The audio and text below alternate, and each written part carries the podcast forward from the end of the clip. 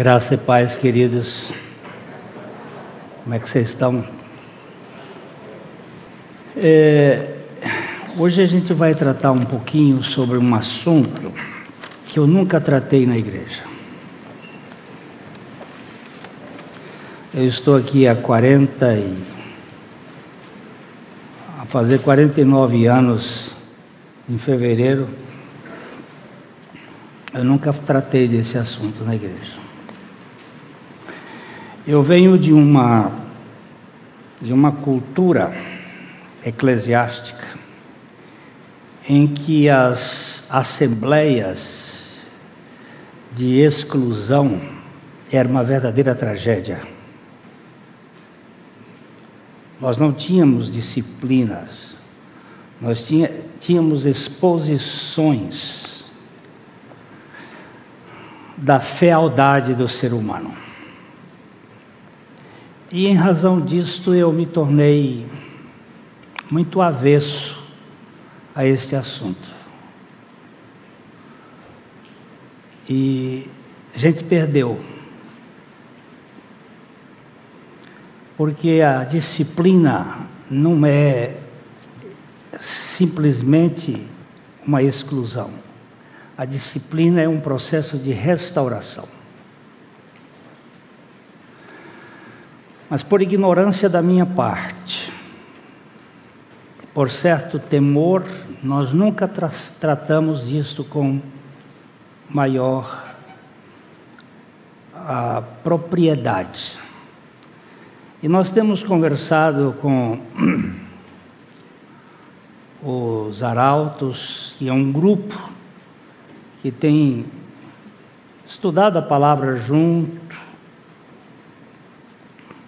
no sentido de nós podermos caminhar como igreja mais adequadamente.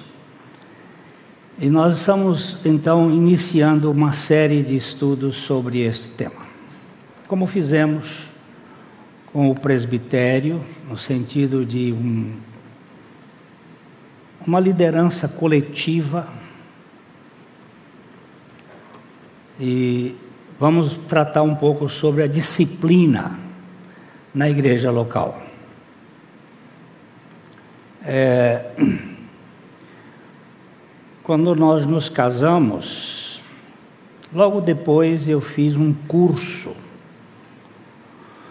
com Larry Coy. Era um pastor americano que tinha um, um curso no Brasil chamado Conflitos da Vida.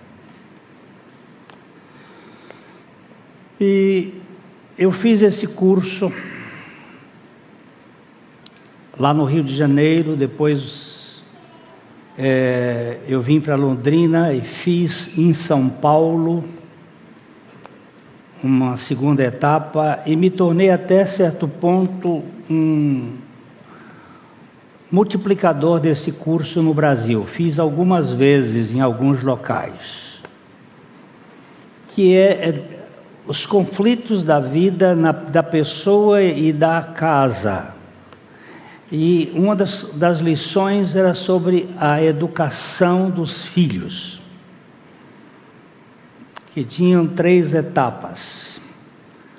A instrução, que é um processo meio longo, e você tem que chegar para a criança e dar uma instrução. Depois nós temos a admoestação, que na língua grega é, a palavra nutétesis significa você esfregar sua cabeça com o outro para ver se passa alguma coisa. É admoestar e finalmente corrigir. A correção pode ser uma supressão ou até uma correção física dentro dos limites, no lugar certo, da maneira certa. E nós começamos a criar os nossos filhos com esta metodologia. E nós tínhamos um,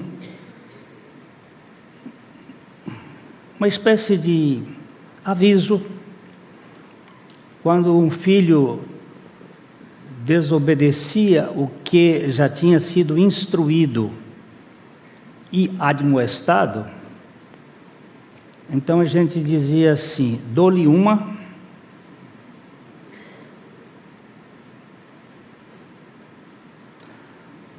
Dou-lhe duas.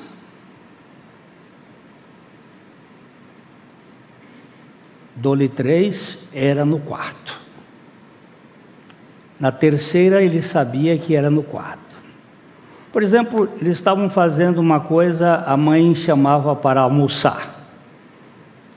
E você sabe que criança, ele tem um dos princípios do Éden é a rebeldia. Já vou, mãe. Já vou, pai. Depois de um pouco de tempo, dou-lhe uma. Você espera. Dou-lhe duas. Bem, quando dizia dou-lhe duas, começava a se levantar e vir. Vai tomar banho. Já vou, mãe. Já vou, pai. Dou-lhe uma.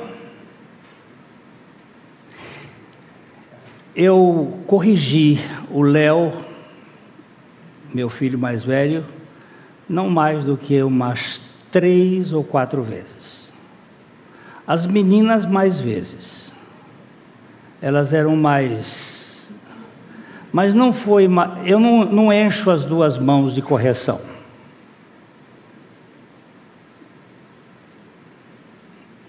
Porque eles aprenderam. E um dia, pela misericórdia de Deus, eu salvei meu filho da morte na frente deste templo.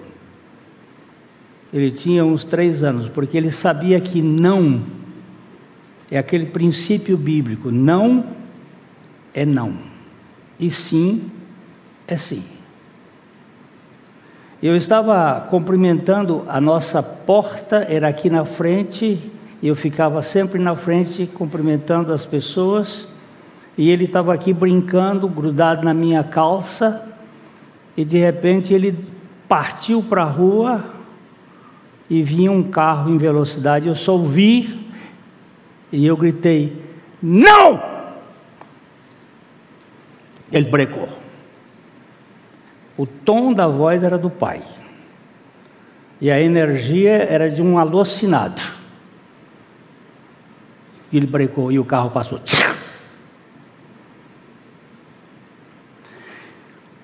O que eu estou dizendo com isto é que disciplina é necessária. É um fator indispensável, tanto na casa como nas empresas, como na família, como no país. Sem disciplina, nós criamos o caos. Então vamos hoje vamos hoje trabalhar esse tema que é importante. Eu não marquei o horário, esse horário da conversa aqui, para não comer todo o meu tempo. Isso é, é uma espécie de jogo, mas eu, vou, eu quero ficar dentro do tempo. Disciplina na igreja local. Vamos ler juntos Hebreus, capítulo 12, versículo 11.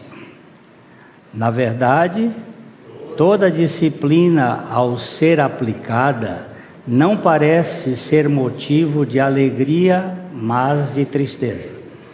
Porém, mais tarde, produz fruto pacífico aos que têm sido por ela exercitados, frutos de justiça. Eu ainda estou com um pouco da tuberculose, mas nós vamos, vamos tentar falar. A igreja é o conjunto das pessoas chamadas por Deus, Deus Pai, desse mundo caído para fora.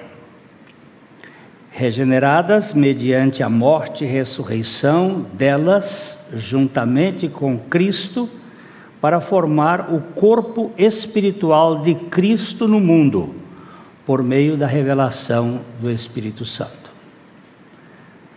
Eclésia é o nome grego para igreja. Ek chamado de fora para dentro para formar um povo, um grupo. Deus Pai chama os seus. Deus Filho os regenera pela sua morte e ressurreição. E Deus Espírito Santo revela e aplica esta obra de modo eficaz. Mas há uma turma que entra na comunidade dos santos sem ser chamada, nem regenerada, e se torna membro da igreja local, gerando uma confusão na corporatura. Essa gente é chamada de joio por Jesus. Quem são os filhos de Deus? Toda gente é filha de Deus? Não. Toda gente é criatura divina. Foi Deus quem criou. Mas os filhos dele são os regenerados. Veio para o que era seu, os seus não receberam, mas a todos quantos o receberam, deu-lhes o poder de serem feitos, não é de se fazerem, é de serem feitos filhos de Deus, a saber, aos que creem no seu nome. Eles não nasceram do sangue, não é uma questão de consanguinidade, não nasceram da carne, não é uma questão instintiva, e não é uma questão da volição humana, da vontade, mas de Deus. A nossa vontade foi conquistada pela vontade de Deus, para que nós o quiséssemos. Então, essa turma é a turma que faz parte da igreja é o trigo. Agora, existe, Jesus disse que o, o, o agricultor, o semeador, saiu a semear, plantou a semente, a boa semente, e de noite veio o adversário e plantou o joio. E quando os discípulos falaram na possibilidade de tirar o joio, Jesus não mexa nesse assunto, porque esse assunto não é de vocês. Esse assunto pertence aos anjos no final das contas. Então, precisamos entender isso, mas nós precisamos de cuidados e também de disciplina na igreja. A igreja com I maiúsculo é composta por trigo, mas a igreja com I minúsculo tem joio no seu bojo. Essas duas gramíneas são muito parecidas na forma, porém muito diferentes na essência. O trigo tem grãos e deles se pode fazer pães. O joio é xoxo, só tem aparência, mas confunde e produz muita perturbação no seio da igreja. o Noah foi um dos nossos guias na segunda viagem que tivemos na Israel. O Noah me chamou à parte assim e disse: Pastor Glênio, o senhor conhece joio? Eu disse: só na literatura. Ele disse: Olha aqui esse campo. Tinha um campo de trigo lá em Israel disse assim: identifica o joio aqui. Eu olhei e meu conhecimento era muito mais rudimentado que é hoje, não consegui perceber. Aí ele me entrou um pouquinho assim, diz: olha, isso aqui é joio, isso aqui é joio, isso aqui é joio. E ele parece com o trigo, mas ele tem algumas diferenças que uh, foram estudadas três diferenças do joio. A primeira deles é que ele é muito fixo no solo, ele é agarrado ao solo. A raiz do trigo é mais superficial. A raiz do joio vai mais fundo, então ele fica mais agarrado ao solo. A segunda é que ele é empinado. Ele fica a verga dele fica para riba assim, durinha. E a terceira é que o cacho dele é vazio, é xoxo. A sementinha é, uma, é um, é um granuli bem pequenininho e, e, e ele não se curva. Então, um estudioso diz que ele é o joio diferente do cristão, ele é mais agarrado ao mundo. As raízes dele estão no mundo. Ele é mais empinado porque ele é mais orgulhoso, mais dono da verdade. E o terceiro é que ele não produz fruto, ele é vazio, ele não tem vida, não tem fruto. Então, mas está na igreja. Mas está na igreja. Às vezes a gente olha, olha e não, passa a vida toda e não descobre. Você percebe, mas alguém diz, de, além dessa diferença entre o trigo e o joio, existe a questão das pragas no trigo e do tempo de maturação. Por isso, a necessidade de cuidados na igreja e disciplina para o tratamento da cultura espiritual da comunidade. Toda igreja precisa de disciplina, uma vez que tanto o joio deve ser identificado, como o trigo precisa ser cuidado. É, as pessoas ah, têm suas preferências, seus jeitos, então muitas vezes precisa levar tempo para cuidar disto. É, e a gente precisa ter cuidado com os irmãos que às vezes são imaturos, são é, indisciplinados e precisam de. Eu me lembro um dia de um, um moço que tinha aqui, ele era baterista. E ele descia o cacete nessa bateria que fazia gosto. Isso aí explodia. E os mais idosos, eles sofrem. Às vezes são mais surdos, mas sofrem com o batuque. E aquela coisa, aquele barulhão. Eu fui falar com eles, meu filho, o, o seu batida, a sua baqueta aqui, ela é forte. É, a gente tem uma comunidade heterogênea e tem pessoas mais idosas, a gente precisa ter cuidado com ele. Eu bato do jeito que eu quero. Ninguém manda na minha vida. Digo que eu sei que ninguém manda na sua vida, nem queremos mandar. Eu só quero lhe dizer o seguinte: essa igreja não é sua e nem minha. Essa igreja tem dono e o dono dela manda muito, fala muito sobre a questão de estimular uns aos outros em amor. Mas eu não vou bater do jeito que o senhor quer. E aí elogiou minha mãe e me mandou para um lugar. Eu disse: como você tem propriedade lá, eu, eu vou esperar você chegar primeiro lá e depois eu vou. Mas é, é isto que tem na igreja também. E ele foi, naturalmente, ele se excluiu. Que se manifestou. Mas, às vezes, a gente precisa chegar para eles. Nós tivemos aqui vários grupos de músicas e a gente sabe que músico, eles têm um, um quê assim de especial. E às vezes tinha que pegar e dar uma torcida. E a gente via quem era quem aquele que recebia a torcidinha com cuidado e dizia assim, ó, perdão, e houve mudança, você sabe que é o Espírito de Cristo. Às vezes a gente gosta de um jeito, mas a igreja é uma, comunidade muito, que precisa de muito cuidado. Uma igreja sem disciplina corre o risco do joio tornar, tomar conta do campo todo, de tal modo que não se pode distinguir o trigo do joio.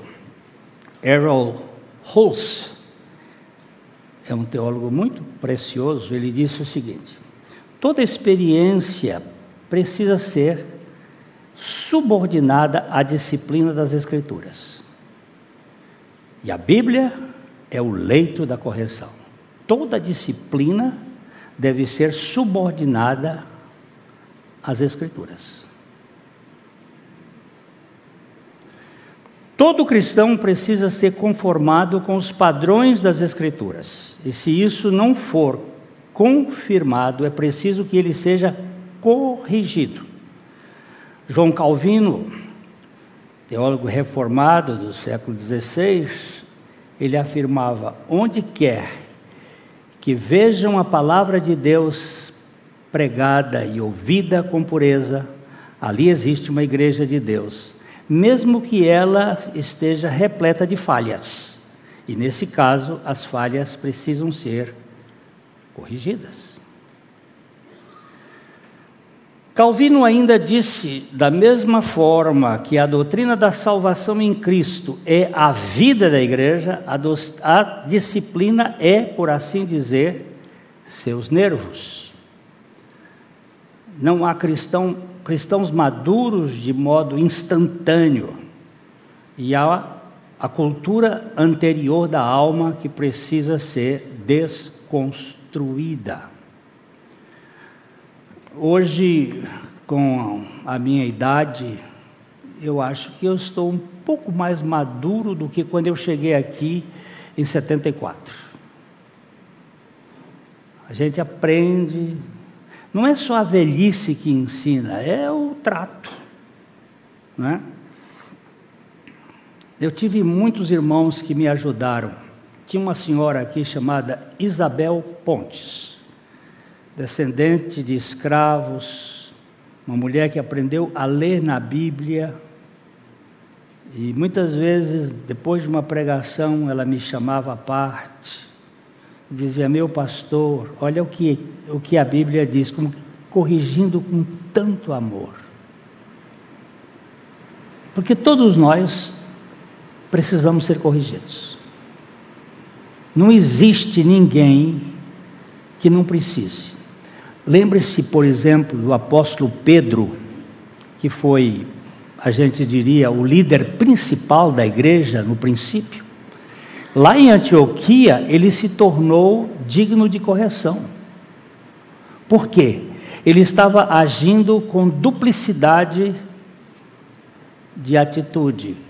Ele comia com os judeus como judeus mas quando, perdão, com os gentios, ele comia com os gentios, do jeito da comida da Quando chegaram os coxé, os da comida judaica, ele tergiversou. E Paulo bateu em cima. Nós somos judeus, mas você está agindo de maneira equivocada. Chamou a atenção dele na presença de todos. Não foi um negócio assim lá dentro, como fez, por exemplo, aquela aí Priscila que fizeram com, com Apolo, bem mais reservadinho, porque tem as duas coisas, a gente faz reservadinho e faz publicamente. É preciso correção. Nós precisamos de correção. Para o teólogo holandês Klaas Runia, uma das principais causas dos problemas atuais na igreja é a negligência da disciplina. Uma criança sem correção pode virar um monstrinho, e uma igreja sem disciplina se torna monstruosa espiritualmente. Isso é, é, é tremendo. Eu tenho uma netinha que mora conosco, e muitas vezes ela ela tem uma voluntariedade que é fora de série. E eu sou avô, não sou pai, mas eu tenho que às vezes exercer a função de pai e ser. Uh, e ela, às vezes ela dá rebarbada, digo, não, não, não, não, aqui não. Mas essa semana ela estava estudando grego comigo. Nós estávamos, eu estava lendo a Bíblia e ela disse assim: o que, que essa palavra significa no grego? Eu digo: valei-me. Agora, agora o espetáculo aqui é terrível. E aí nós fomos, e ela debatendo e querendo saber mais. Eu digo: vamos ver se vai virar teóloga. Mas eu queria dela era a obediência.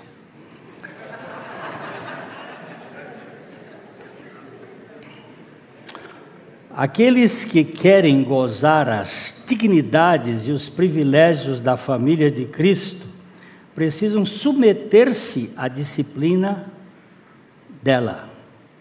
Sustentava Matthew, Matthew Henry. Um, tem que ter a disciplina da família de Cristo. Senão o negócio não fica correto. É o, é o que. E o que é a disciplina na igreja? é o enquadramento dos filhos de Deus aos princípios da palavra de Deus. Este é, isto é disciplina. É coisa para discípulo enquadrar aos princípios da palavra de Deus. Ah, no Salmo 50, os versos 16 e 17, nós poderíamos ler juntos. Mas ao ímpio diz Deus: De que te serve repetires os meus preceitos e teres nos lábios a minha aliança, uma vez que aborreces a disciplina e rejeitas as minhas palavras? Jesus até disse assim: Esse povo honra-me com os lábios, citando o profeta Isaías, mas o seu coração está distante de mim. A real questão da disciplina é a formatação dos filhos de Deus com a forma da sua palavra e a depuração dos cristãos na comunhão da igreja. Existe entre o crente e a igreja direitos e deveres. Quando a igreja não cumpre os seus deveres para com o membro, ele deve acionar alguma instância superior para exigir os seus direitos. Isso é meio difícil, porque achar quem é que está superior, eu sei, Deus está. E Deus tem feito muita igreja mudar de opinião. Quando os membros não cumprem os seus deveres para com a igreja, essa tem as condições de exercer a disciplina segundo a palavra de Deus para corrigi-los. Segundo a palavra de Deus. É preciso correção, mas correção para recuperação, não para exprobação, não para expulsão. Expulsão é o, último caso. Às vezes é o próprio espírito que expulsa, como foi o caso de Ananias e Safira. A correção e a expulsão foram imediatas e drásticas. Entre uma igreja como organismo e os seus membros como integrantes, deve haver um pacto visual, visível que estabeleça as normas e os princípios. Tanto o organismo como os seus membros estão interligados por compromissos bilaterais. A igreja deve oferecer aos seus membros certos cuidados que estarão definidos nas Escrituras e em seu pacto de fé. E os membros precisam corresponder aos deveres que também estarão registrados. Pastor Glênio, tem um povo aqui, isso foi em 74, 75. Tem um povo aqui da igreja que assiste filme domingo à tarde. O senhor precisa ir lá na frente do cinema para vigiar esses crentes. Eu digo, onde está escrito este pacto? Não, isso é. Não, se, não tem, se não tem um pacto, não tem como fazer. Mesmo porque isso é um absurdo. Agora eu vou ficar na porta do cinema vendo crente. Isso é ridículo. Mas se tivéssemos o pacto estabelecido e as pessoas conhecessem, era viável. Por isso nós precisamos de um pacto, artigos de fé claros. E nós tivemos aqui recentemente uma disputa no ministério, uma diferença, e o nosso artigos de fé foram fundamentais. Foram fundamentais. Porque se nós não, tivesse, não tivermos estes normatizadores, nós vamos cair na correnteza sem saber para onde vai. Todo membro da igreja local tem compromissos com a sua igreja. E em casos de descumprimento desses deveres, deve ser corrigido. O pastor batista Vance Havner dizia: Creio na lealdade à igreja local. Não creio na teoria da igreja invisível que nos torna invisíveis na igreja. Já que você tem, você é membro de uma igreja, você tem compromissos com essa igreja e segundo os padrões bíblicos e também do seu pacto de fé. Portanto, todo membro da igreja local precisa ser disciplinado quando estiver em desacordo com os princípios bíblicos e as normas adotadas pela igreja. Segundo o sábio irmão Matthew Henry, aqueles a quem Deus guia, guia-os ao seu santo monte e aos seus tabernáculos. Portanto, Aqueles que pretendem ser guiados pelo Espírito Santo de Deus, mas dão as costas às ordenanças instituídas, certamente estão enganando a si mesmos. Por isso, precisam ser disciplinados.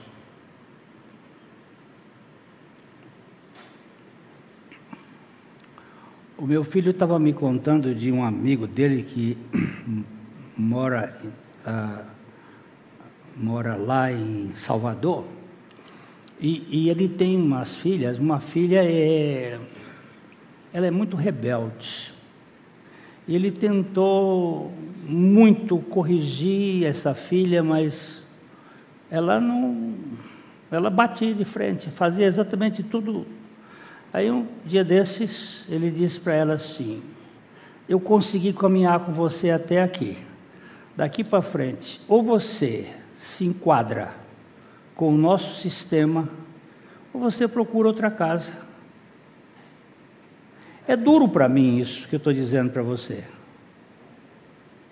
Mas não dá para a gente viver nesse padrão, nesse conflito. Ela disse: Eu saio de casa, mas eu não lhe obedeço. Ok? Está liquidado o assunto. É duro, é duro. Andarão dois juntos se não houver entre eles acordo? gritava o profeta.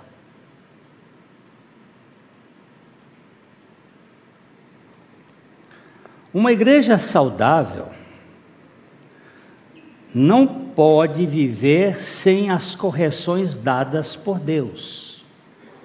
E como ensinava Thomas Brooks, também do século XVI, as correções ministradas por Deus são nossas instruções, seus açoites, nossas lições, suas chicotadas, nossos mestres.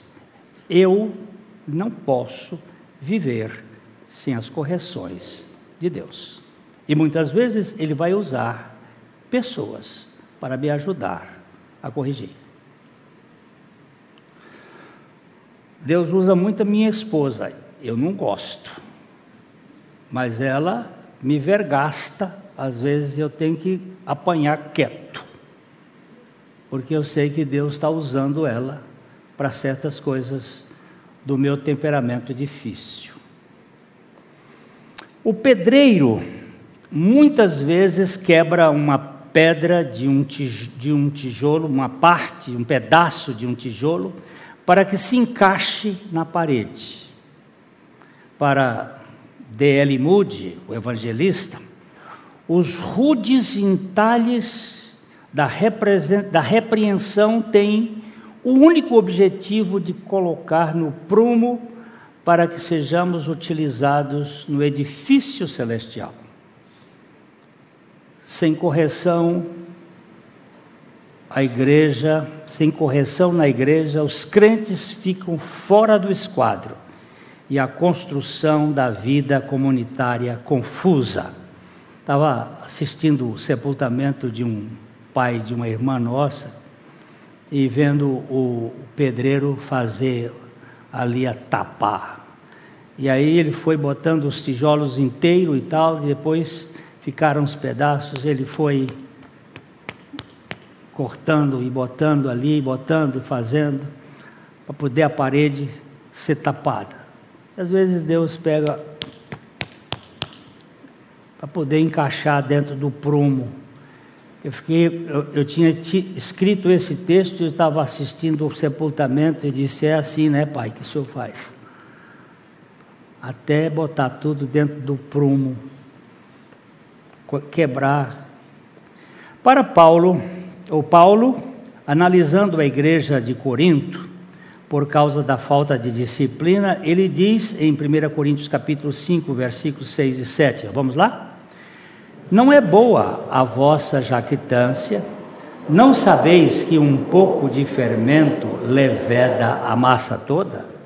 Lançai fora o velho fermento, para que sejais nova massa como sois de fato sem fermento, pois também Cristo, nosso Cordeiro Pascal, foi imolado. Havia na igreja de Corinto um, um problema sério. A gente não sabe exatamente o que estava acontecendo, porque aí há, uma dificuldade na língua. Mas parece que era um, um rapaz que estava tendo relações sexuais com a madrasta. E aquilo estava tendo um problema. E Paulo disse: Espera aí, vocês não estão querendo fazer a limpeza desse troço aqui? Mais tarde, quando ele escreve a segunda carta, a gente não sabe se é a segunda ou a terceira, porque é uma carta perdida, e alguns acham que é até a quarta carta mas não se sabe exatamente. Ele diz assim: Olha, foi bom vocês terem perdoados depois que vocês trataram do assunto, para que Satanás não alcance vantagem. Porque o processo da disciplina é para a correção daqueles que são novas criaturas. Os outros que não são novas criaturas, a gente tem que tirar o carnegão. Carnegão precisa ser tirado. Porque senão vai apodrecer de novo. E ele está falando aqui usando a figura fermento. Está falando aqui daquilo que acontece na Páscoa. Eles comem comida sem levedo. E ele diz: um pouco de fermento, ele vai estragar a massa. Se somos pães ázimos, devemos ser sem fermento.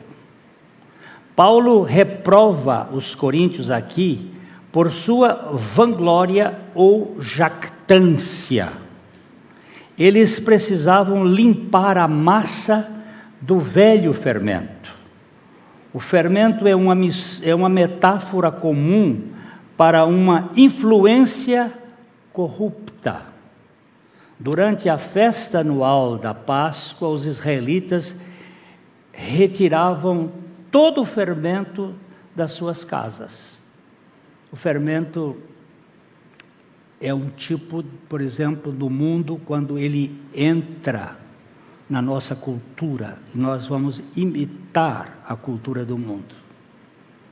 Ele vai entrando, aí entra tudo pouquinho, de forma muito sutil e daqui a pouco tem toda a massa está contaminada. Então é isto que a igreja precisa estar atenta. Atenta. O secularismo ele vai penetrando vagarosamente. E daqui a pouco está todo o povo envolvido com essas culturas seculares. Talvez eles tenham sido eh, tenham se desculpado dizendo que aconteceu apenas uma vez. Eles deveriam saber que um pouco de fermento leveda toda a massa. O fermento aqui é um retrato do pecado moral. O apóstolo está dizendo que se ah, tolerarem um pouco de pecado moral na igreja, ele logo crescerá e se expandirá até que toda a comunhão seja seriamente afetada. A disciplina justa e piedosa é necessária para conter o caráter da igreja.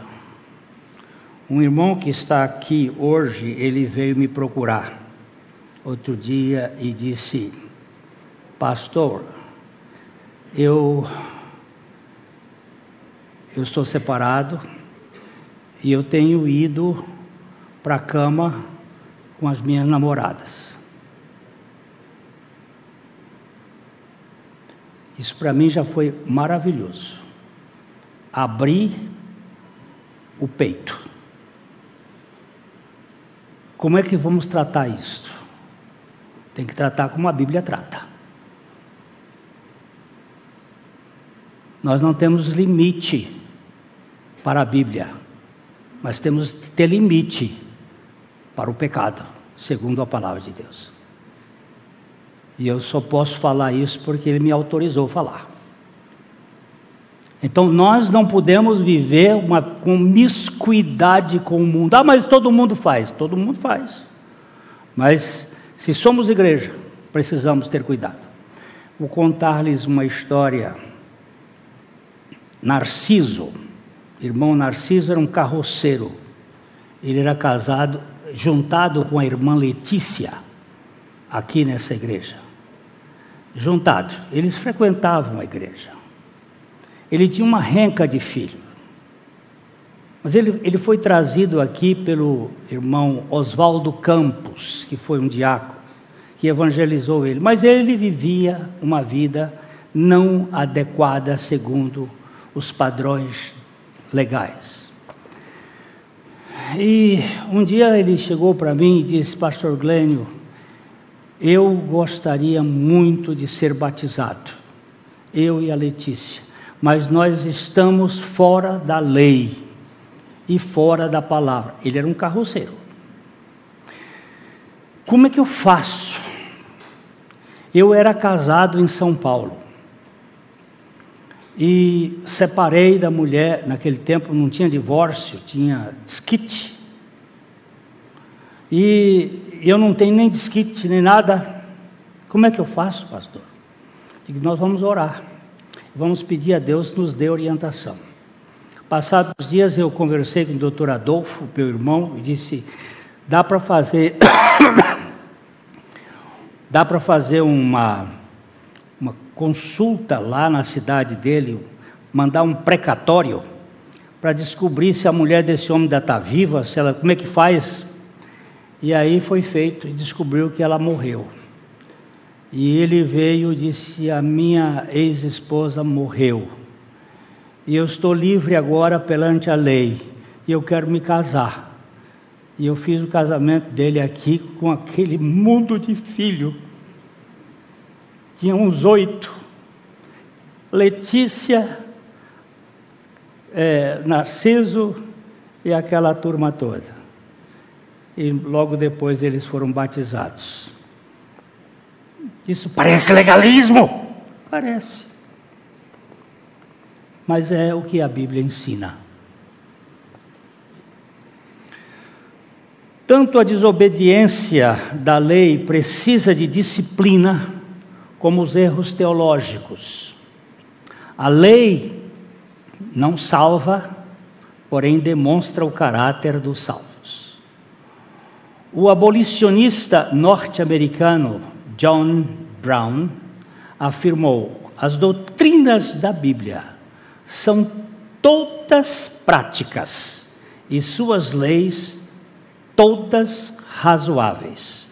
Cada doutrina tem o seu portanto prático e cada lei tem o seu porquê doutrinário.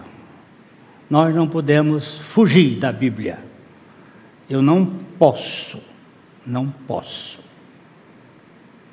Sir Isaac Watts ensina, ou ensinava, já morreu, a síntese de todos os conselhos que lhes posso oferecer, necessário para reger o comportamento de vocês para com Deus e o homem, em qualquer circunstância, lugar ou condição de vida, encontra-se na bendita palavra de Deus.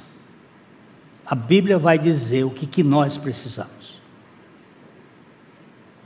E nós precisamos ter essa consciência, cada um. Quando você está em pecado contra a palavra de Deus, você mesmo sabe. E não precisa ninguém. Você pode procurar e dizer como nós podemos fazer para ser tratados com esse assunto. Vamos juntos? Vamos. Vamos buscar no Senhor? Vamos. Vamos. Alguém afirmou: há tanto direito de crer nas doutrinas do cristianismo, quanto dever de praticá-las. E Agostinho pontua: se você crê somente no que gosta do Evangelho e rejeita o que não gosta, não é no Evangelho que você crê, mas sim em si mesmo. Tem umas coisas aqui que eu, eu ponho de lado. Pois é, essa coisa aqui talvez seja que vai tratar com você e comigo. E nós precisamos desse trato. Para o pastor Vance, Vance Havner, muitos membros de igrejas são engomados e passados sem nunca terem sido lavados. Por isso é necessário todo cuidado com a disciplina na igreja. Há muita gente que entra na igreja sem nunca ter estado em Cristo. Mas se alguém estiver em Cristo, estará também na igreja, sendo membro do corpo de Cristo no mundo e sendo tratado e cuidado. Quero ressaltar aqui que um membro do corpo humano não pode viver fora do corpo. Do mesmo modo que um membro da igreja de Cristo não pode viver ausente da comunhão. A pandemia do Covid veio trazer uma constatação para essa realidade. Muitos que se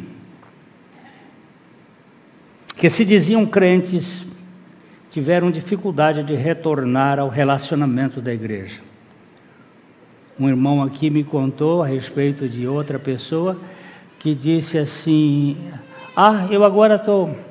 Foi bom essa pandemia, porque eu agora não preciso ir mais para a igreja, para a reunião. Eu, fico, eu assisto tudo aqui do. Oh, rapaz, você não sabe o que é sentir cheiro de gente. Esse toque, esse, esse abraço, esse cuidado, esse olhar, olhar no rosto. Isso é tão importante. Isso é fundamental. Não, não me tire o, o contato com as pessoas. Igreja é. Não preciso, não preciso dizer nada, eu só preciso estar junto. Oh, quão bom e quão suave é que os irmãos sentem juntos. É como o óleo, é como o orvalho, é precioso. Termino enfatizando esses três aspectos abordados aqui que exigem disciplina na igreja. O primeiro aspecto é o descumprimento da lei de Deus. O segundo, as heresias e os erros teológicos. O terceiro, a ausência da comunhão da igreja. Precisamos nos conscientizar da importância do caráter de santidade dos membros da igreja da fidelidade às doutrinas bíblicas e eclesiásticas, bem como da relevância da comunhão do crente na congregação. São três aspectos. A lei vai mostrar o que no, o nosso procedimento, o nosso, nossa caminhada no campo da santidade. Ela, a lei é santa, é pura, é boa. E nós vamos ser tratados. Também as heresias que entram para tentar separar, a gente tem que. Isso aqui não é bíblico. Então, a igreja tem essa função de levantar e cuidar desse. E também, escuta, cadê você? Cadê você? Onde é que você está? Sumiu! Evaporou? Comeu, virou cupim, gambá comeu? Uau! Cadê você? Então, essa é a importância da comunhão. A pureza moral, a fidelidade teológica e a comunhão dos santos são essenciais para a saúde da Igreja de Cristo no mundo. Mais dois pensamentos aqui. Ir à igreja não faz de você um cristão, assim como ir à garagem não faz de você um automóvel. Não vai se virar porque você viu a igreja. Mas também o não vir à igreja, não vir à reunião, não estar juntos, não é saudável. Isso traz problemas na nossa vida. É, vocês lembram daquela historinha do cara que estava. É, chamou o amigo para. O amigo que estava. Havia se distanciado da igreja, não estava vindo mais e tal. E ele chamou para uma conversa na casa dele, ele tinha uma, uma lareira lá na, na casa, e os dois começaram a conversar ali, e de repente o, o dono da casa pegou uma brasa do braseiro que estava aceso, empurrou ela com atenais, empurrou ela para o lado assim, então começaram a conversar, conversar, conversar, conversar, e tomando ali alguma bebida e conversando e tal. A, a brasinha que foi tirada do braseiro ficou, foi apagando, apagando, virou estava virando um carvão. Aí ele foi lá com a tenaz e tornou botar ela no meio assim, e, e a coisa ficou de novo vermelha. Ele não falou nada. Na hora da saída, o amigo disse assim: Muito obrigado pela lição. Ele disse: Qual a lição? Da brasa. A nossa conversa toda redundou aqui, você não falou nada, mas você disse tudo. A brasa fora do braseiro se apaga. A brasa no braseiro acende. Ela continua. Então, essa é uma lição de Bill Sunday. Bill Sunday foi o evangelista antes de Billy Graham nos Estados Unidos, que foi muito precioso. Mas precisamos nos reunir com a igreja militante, se esperamos nos reunir com a igreja triunfante. Unidos na graça, o povo de Deus prepara-se para a glória, afirmou Malcolm Watts. Então, aqui nós queríamos terminar o nosso estudo hoje, dizendo da importância da disciplina e não do castigo. A disciplina é um local, é um processo de correção da igreja, de cada um de nós, para que nós possamos crescer em santidade, em pureza e crescer na comunhão uns para com os outros. Que o Senhor abençoe profundamente a vida de cada um de nós.